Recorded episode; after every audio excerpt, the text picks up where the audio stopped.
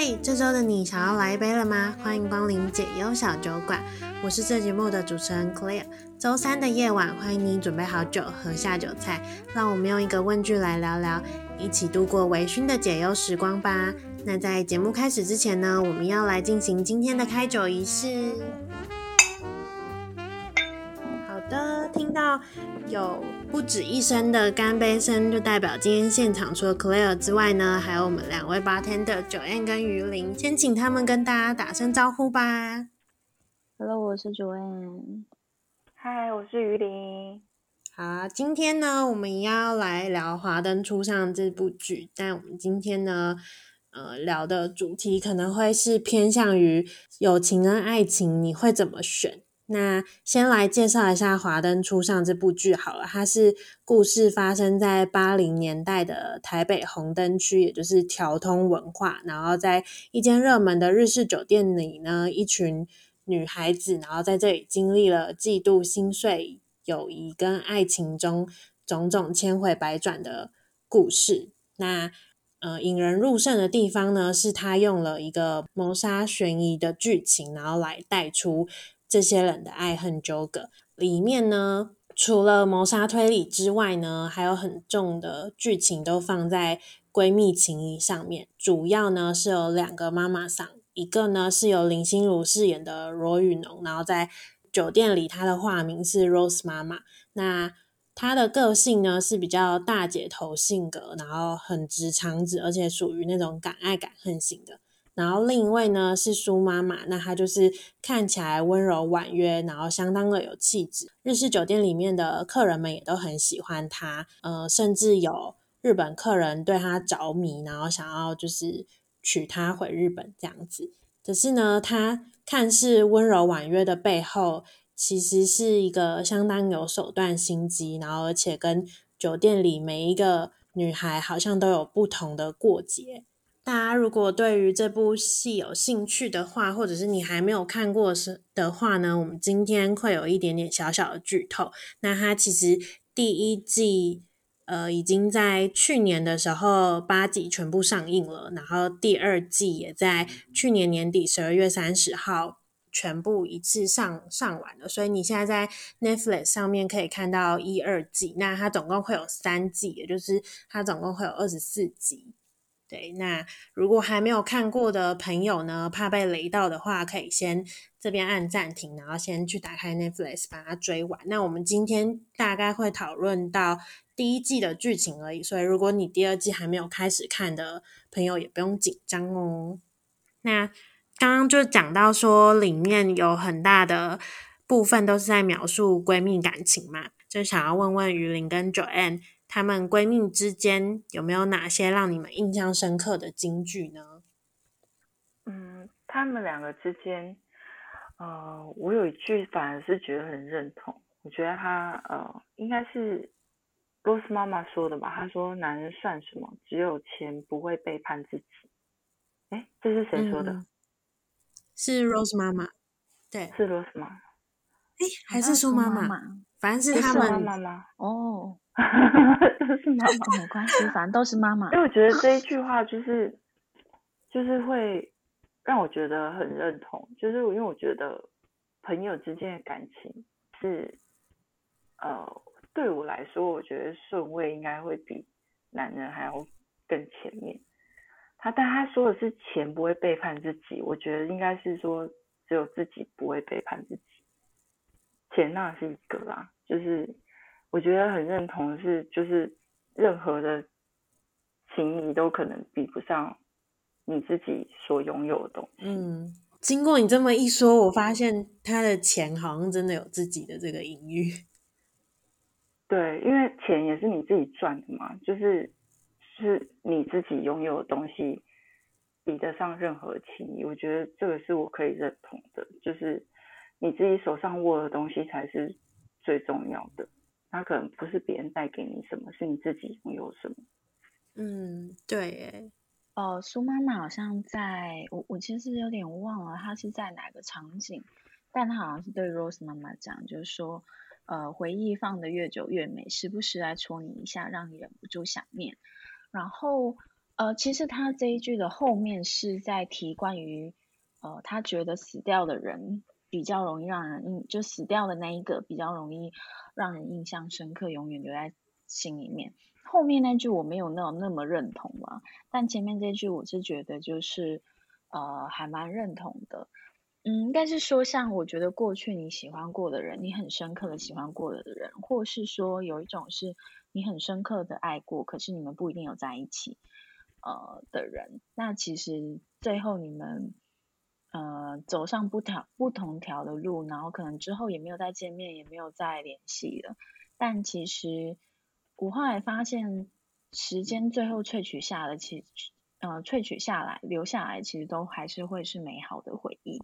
然后我也曾经是在别的场合，在呃跟对方可能有遇到，我后来发现那个想念。其实不是对方了，就是，嗯，你看着他，你还是会想到很多过去发生的事情。可是你会发现，你其实想念的、怀念的不是这个人，你怀念的是当时的那个自己。因为其实随时间、随着年纪长大，或是呃，我们经历了各种其他不同的事情，我们走到了现在，你会发现，其实你回不去那个最纯粹的时候。然后你可能也会发现，现在的你。呃，可能不会再像那个时候那么义无反顾，或是完全把自己掏出来。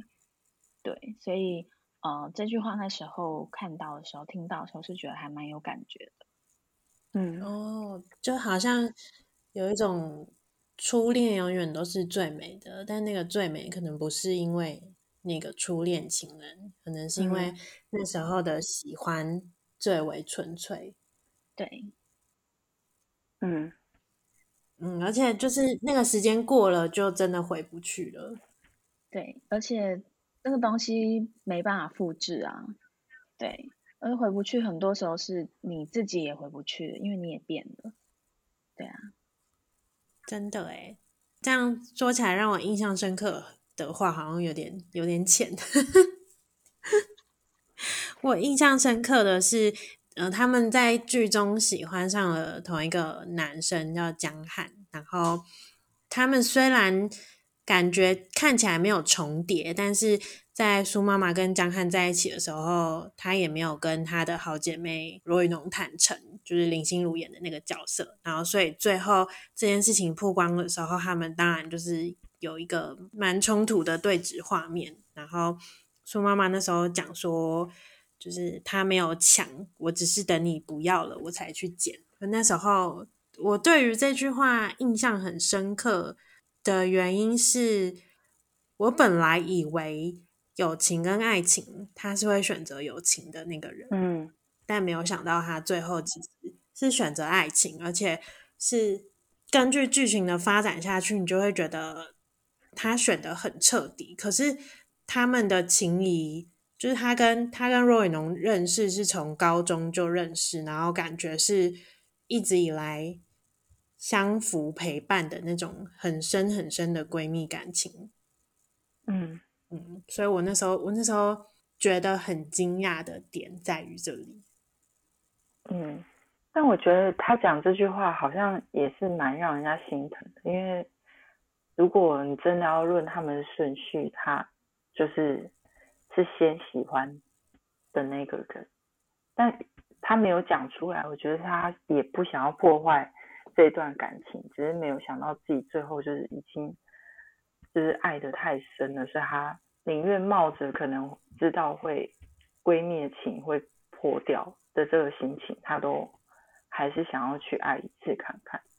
嗯，对，有有一点这个意味啊。嗯对，就是觉得蛮委屈的这句话，但是就是也也算没有处理好，才会变成这样吧。嗯，有可能。所以接下来就想要聊聊说，就是在生活上，友情跟爱情如果是有点矛盾，然后甚至是在对立面的时候，就是大家会怎么做选择？然后一开始呢，就是从剧情延伸下来，就是你们可以接受。朋友的现任是你的前任吗？我没办法。Joanne 嘞？看多好的朋友哎、欸，只要认识都很怪吧？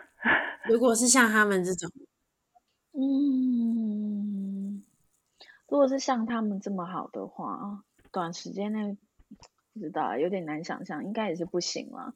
但我觉得，如果是已经隔了隔好几年，这种东西已经冲淡了，我觉得可能又是另外一种可能。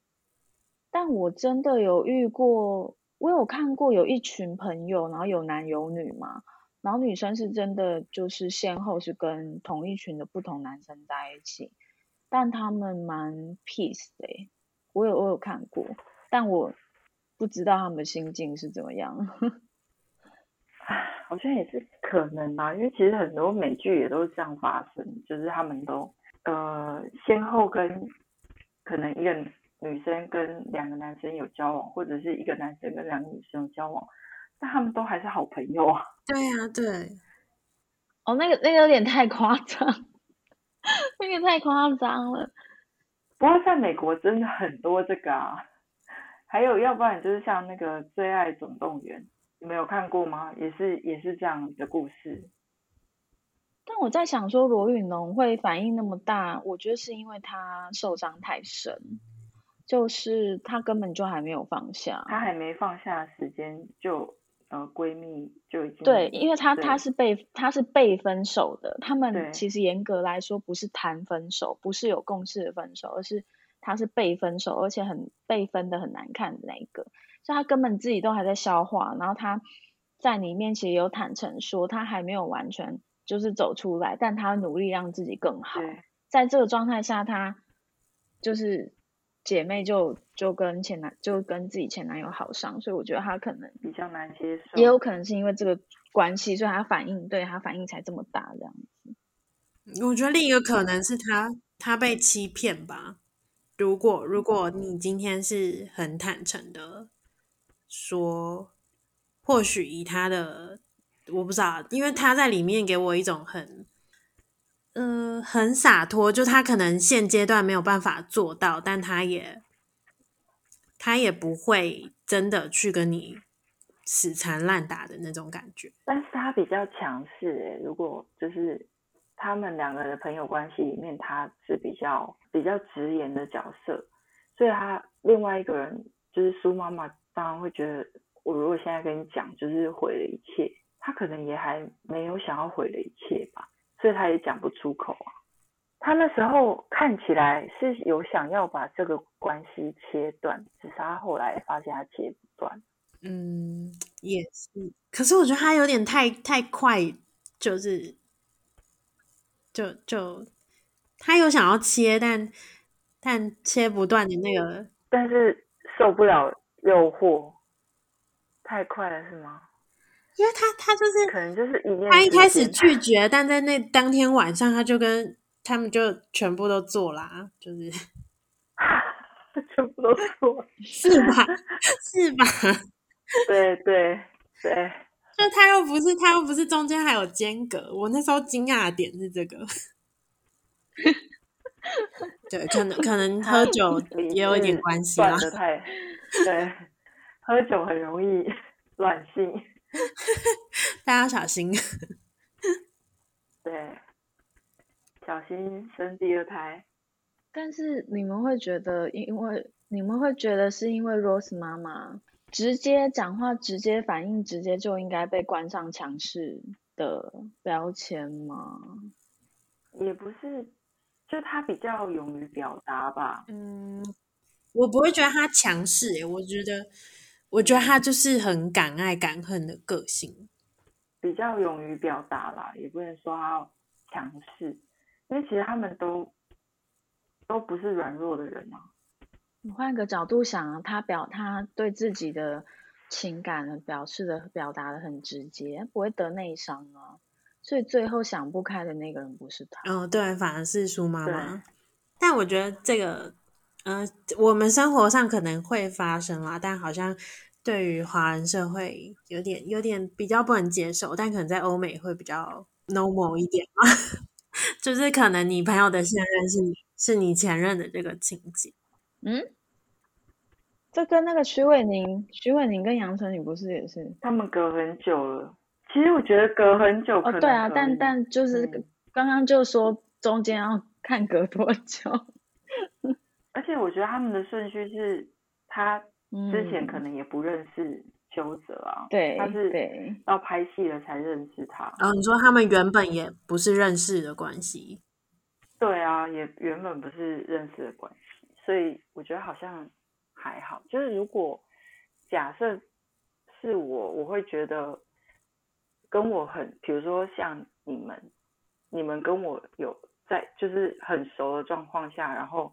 你跟你男朋友分手，我又接上那个，我比较没办法接受。但如果是比如说你的前男友，就是很可能几年前在一起，然后后来才认识，我觉得好像就就不会去设限，因为毕竟也过了一段时间，嗯，就不能马上接着啊。对啊，对，我觉得马上接都会不舒服嘛，大家一定会的啊。嗯就是，而且会会感觉很怪吧？就如果如果还是你生活圈里的朋友，就是你多多少少一定会听到，嗯、呃，不不管是如果分的很难看，那可能就是抱怨这个男生；那如果是和平分手，那一定也会是伤心难过一阵子。嗯，然后我在为这个人伤心难过，可是你在跟这个人甜蜜，那不是有点？是真的很怪，心里总会觉得哪里怪怪的吧？会。那接下来问一个比较没有这么重的，好了，就是跨年会会选择跟朋友过还是跟情人过？因为大家应该也才刚跨完年。我是谁先约就跟谁。对，我一直都是这样。我我自己的话，我去年是带着男友跟朋友一起过。然后今年因为男要上班，所以我就我就跟朋友一起过。我好像还没有到需要抉择两边的时候。嗯，跨年因为我结婚了，所以我就是带着整家人跟朋友一起跨年。通常就是一起行动啦，就是也没有。就是也没没有办法选择了，必须要带着一起。但如果有朋友跟老公在约的时候，我通常会选择就是就还呃结婚但还没有小孩的时候啦，就是会选择跟朋友约，因为我会觉得好像。另外一半是比较有时间协调的，但是朋友其实你要约，就算是一个人或者一群人，其实可以像就是可以约到时间很难乔，但是另外一半是很好乔的，所以我会比较以朋友为主。嗯，所以我们是不是刚好我们三个人都比较选择跟朋友在一起比较？没有特别去抉择另外一半，听起来好像目前是诶。对啊，因为如果是一般的日常的约会，就是你跟朋友，可乐会以男朋友为主吗？还是会以朋友为主？你说刚好撞期吗？对，就是日常的约而已，刚好撞期。那我觉得我会跟九恩一样吧，看是谁我先答应谁的，啊，就是谁先约，不可能两边都是同时提出来。哦，对啊，确实啊，还是会有个先的啦。对，那如果刚好每次都是就是朋友的时间比较比较晚约，然后每次都是男朋友先约，你会有一次巧巧掉，把他就是。跟朋友约吗？呃，会会跟他沟通看看，如果他愿意，那当然最好。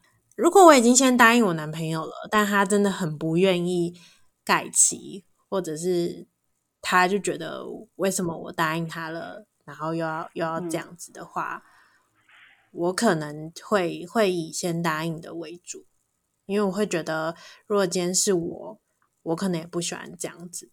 哦，但我可能就会。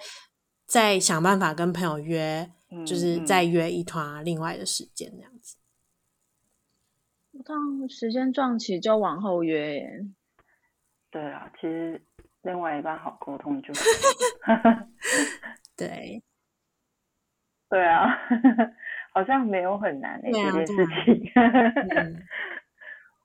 对啊，因为我现在这件事情好像也没有遇到什么障碍，但是有听一些朋友会会说什么男朋友一定要在某一些重大节日一定要两个人在一起，刚好我又比较没有这样，就是我我跟老公比较不会去过一些什么，就是情人节啊、圣诞节啊、跨年啊这。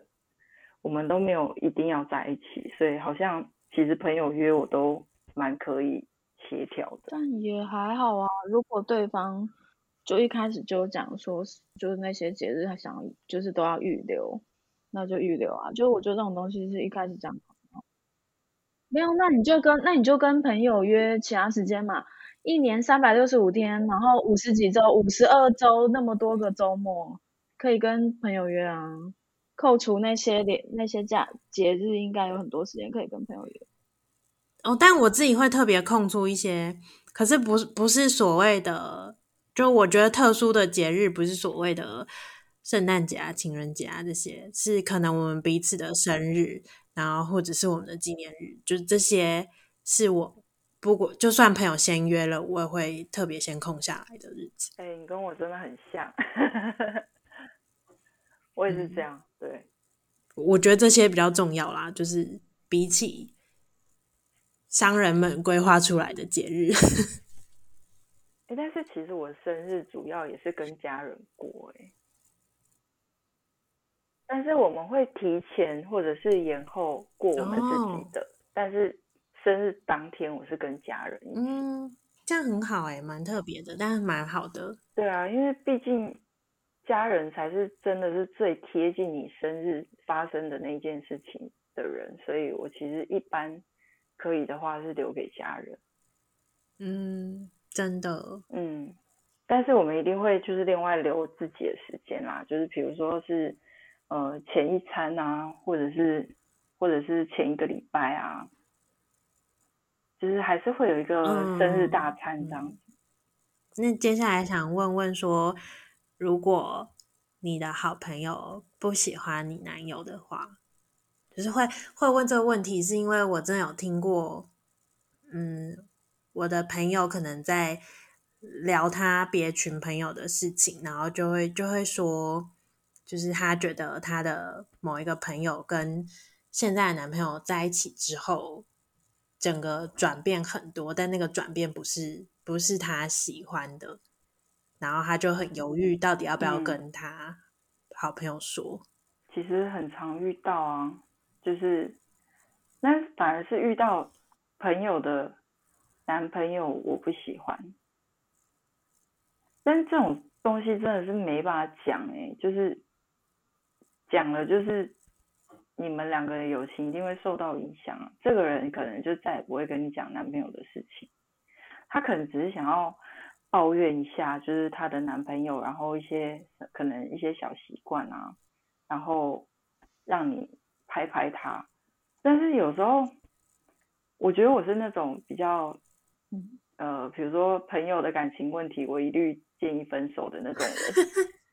就会觉得，如果你会愿意，就是讲出来跟你的朋友说，我觉得他这里很糟的时候，我就会觉得很糟的感情是。就是如果你是没办法协调，然后他又会说什么，他们已经沟通很多次啊，然后都没有办法改的话，我会觉我就会觉得，那这段关系可能对你来说不是一个正向的的帮助，我就会建议他分手。但是通常他们又会和好的很快，然后你就会变成一个，就是我就会变成一个很尴尬的人。然后我吃过这种，这时候你很尴尬，就会开始。社会化一点，我就不会批评别人男朋友，但是我心里会没办法接受，我会觉得他这样子会让他自己很伤很难过。但如果你一旦跟他讲了，他就再也不会找你聊天了，他不会再跟你说任何他跟他男朋友相处的事情。啊，不过如果是我遇到这件事情，就是如果我的朋友跟我说我的男朋友很糟的话，我会看是什么状态。如果是个性价值观的话，那我可能会听我闺蜜的话，就是这里可能真的是他们觉得有一个很大的问题存在，他们觉得这件事情我可能要提前去沟通跟讨论的话。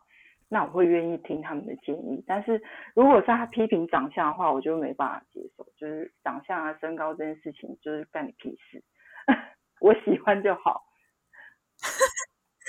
嗯，就就如果是批评外在条件这种，你就没办法。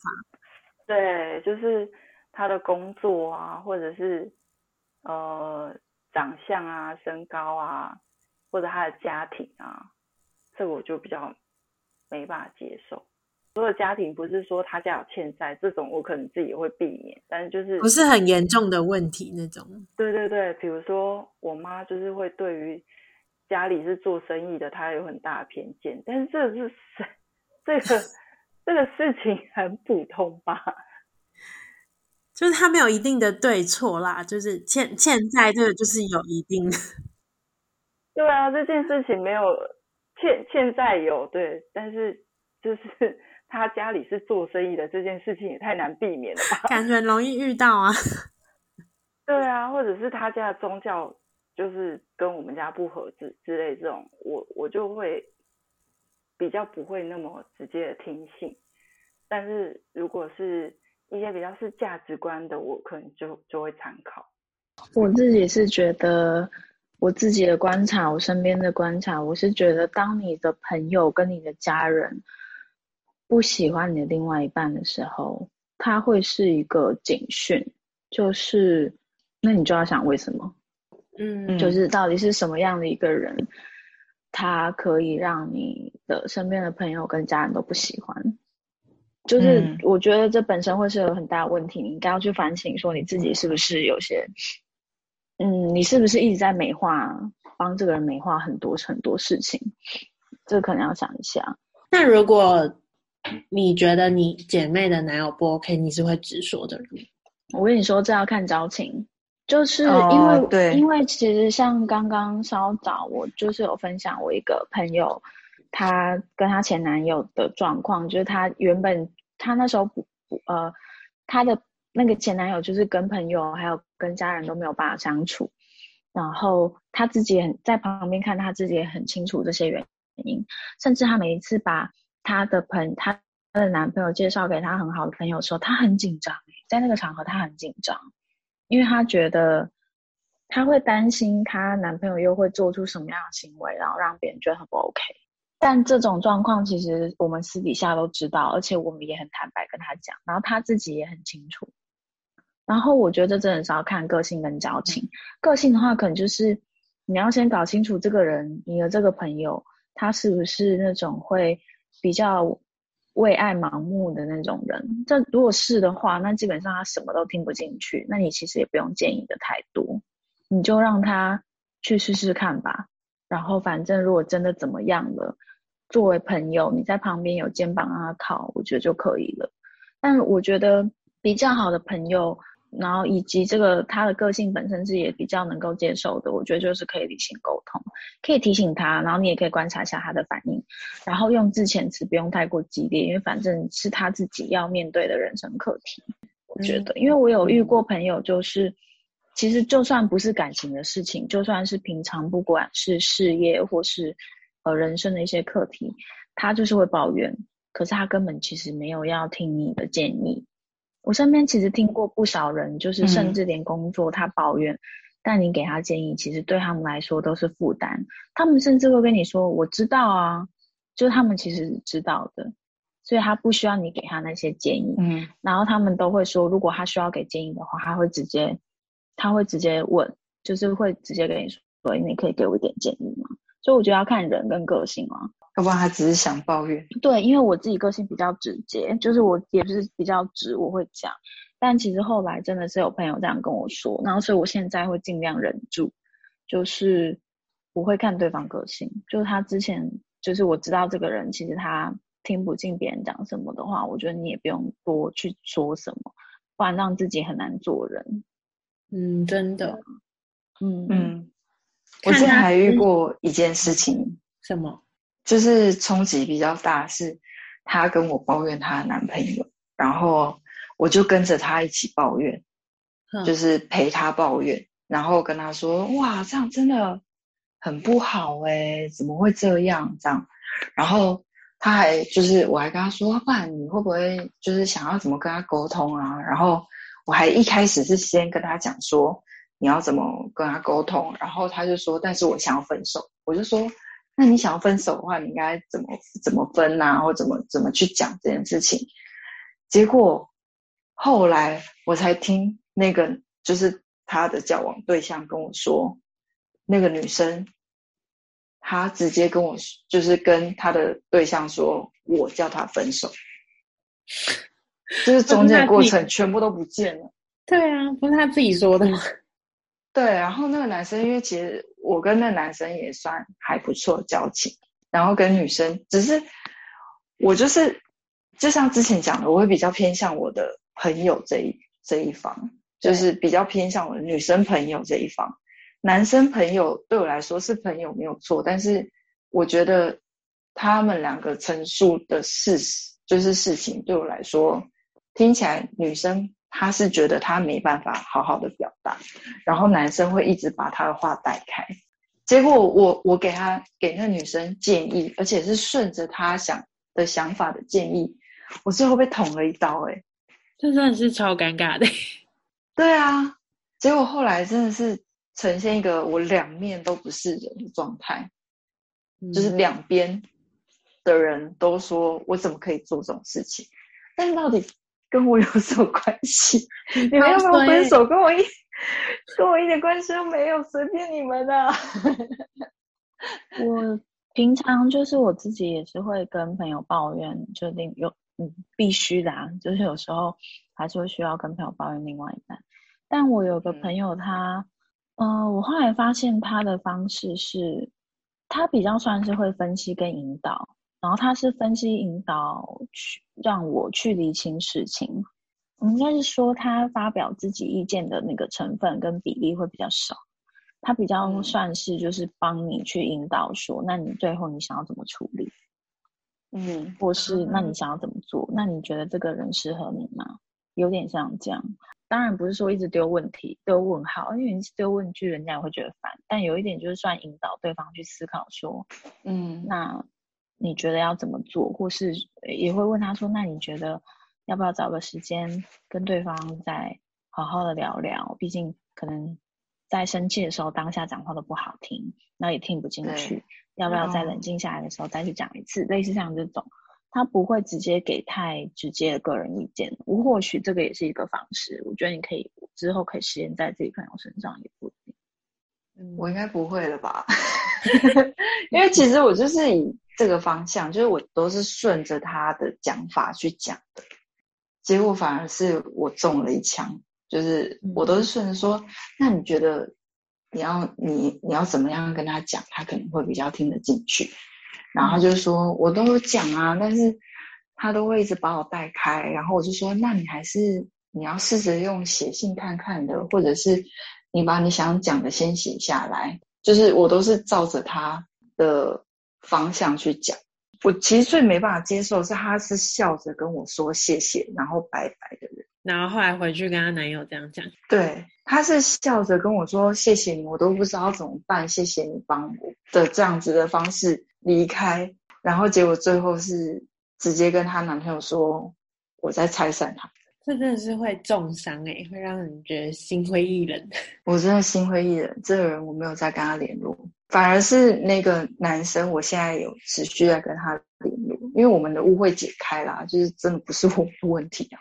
嗯，嗯我还蛮认同 Joanne 说的，如果你今天身边这个对象，你的家人朋友都不喜欢，嗯、而且不是外在条件的不喜欢，就比方说像你提到，就是可能是一些。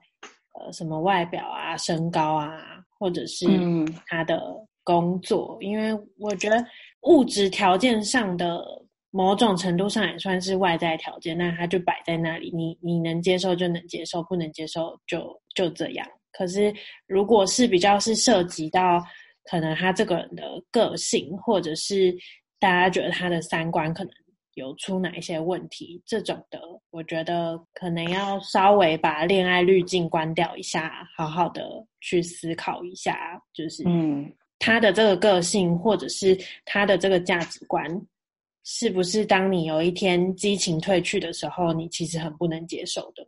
就是你，你可能先不要把这个人想成是你的另一半，嗯、你可能先想成是可能。今天一个普通的朋友，或者是，或者是，反正就是先把情人这一块先拿掉，只是单纯去想说这样的性格跟这样的价值观，你真的是能接受的。嗯，因为觉得旁边的人其实还是看得比较清楚，就是对于有一些自己觉得盲目的地方。对啊，然后我觉得，嗯、我觉得在生活上。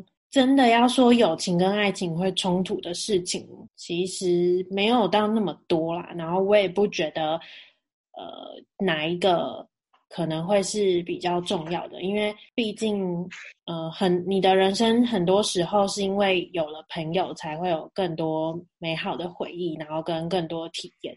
可是不可否认的是，如果真的有一个人可以陪你走很长很长的一段。人生时光，就是当今天爱情已经变成婚姻的时候，确实你的另一半可能是会陪你走人生，可能比起爸妈或者是朋友各个时段更更长的、更长久的一个人。所以我觉得，嗯，我觉得当这两个关系对立的时候，可能你要去思考其中对立的冲突点到底是什么，然后跟嗯，可能要。暂时先比较理性一点，虽然有点难做到，就是当当你真的就是在爱情里面的时候，你很难把恋爱滤镜关掉，就是看什么好像都可以接受。嗯，但是但是可能还是要相信一下，你家人朋友会这样跟你说的出发点，其实是因为很关心你。嗯，对啊，嗯嗯，然后就是一样很推荐大家可以去看看《华灯初上》。这一部优质台剧，那现在两季都在 Netflix 上面上映喽。嗯，那我们今天就先到这边喽，我们下周见。那如果有想要听我们聊哪一部剧，或者是想要推坑我们去看哪一部剧的话，都很欢迎来 IG 私讯我们，或者是在各个 Podcast 平台下面留言，我们都会看到，然后也会在节目上回复你们哦。那我们下周见喽，拜拜，拜拜。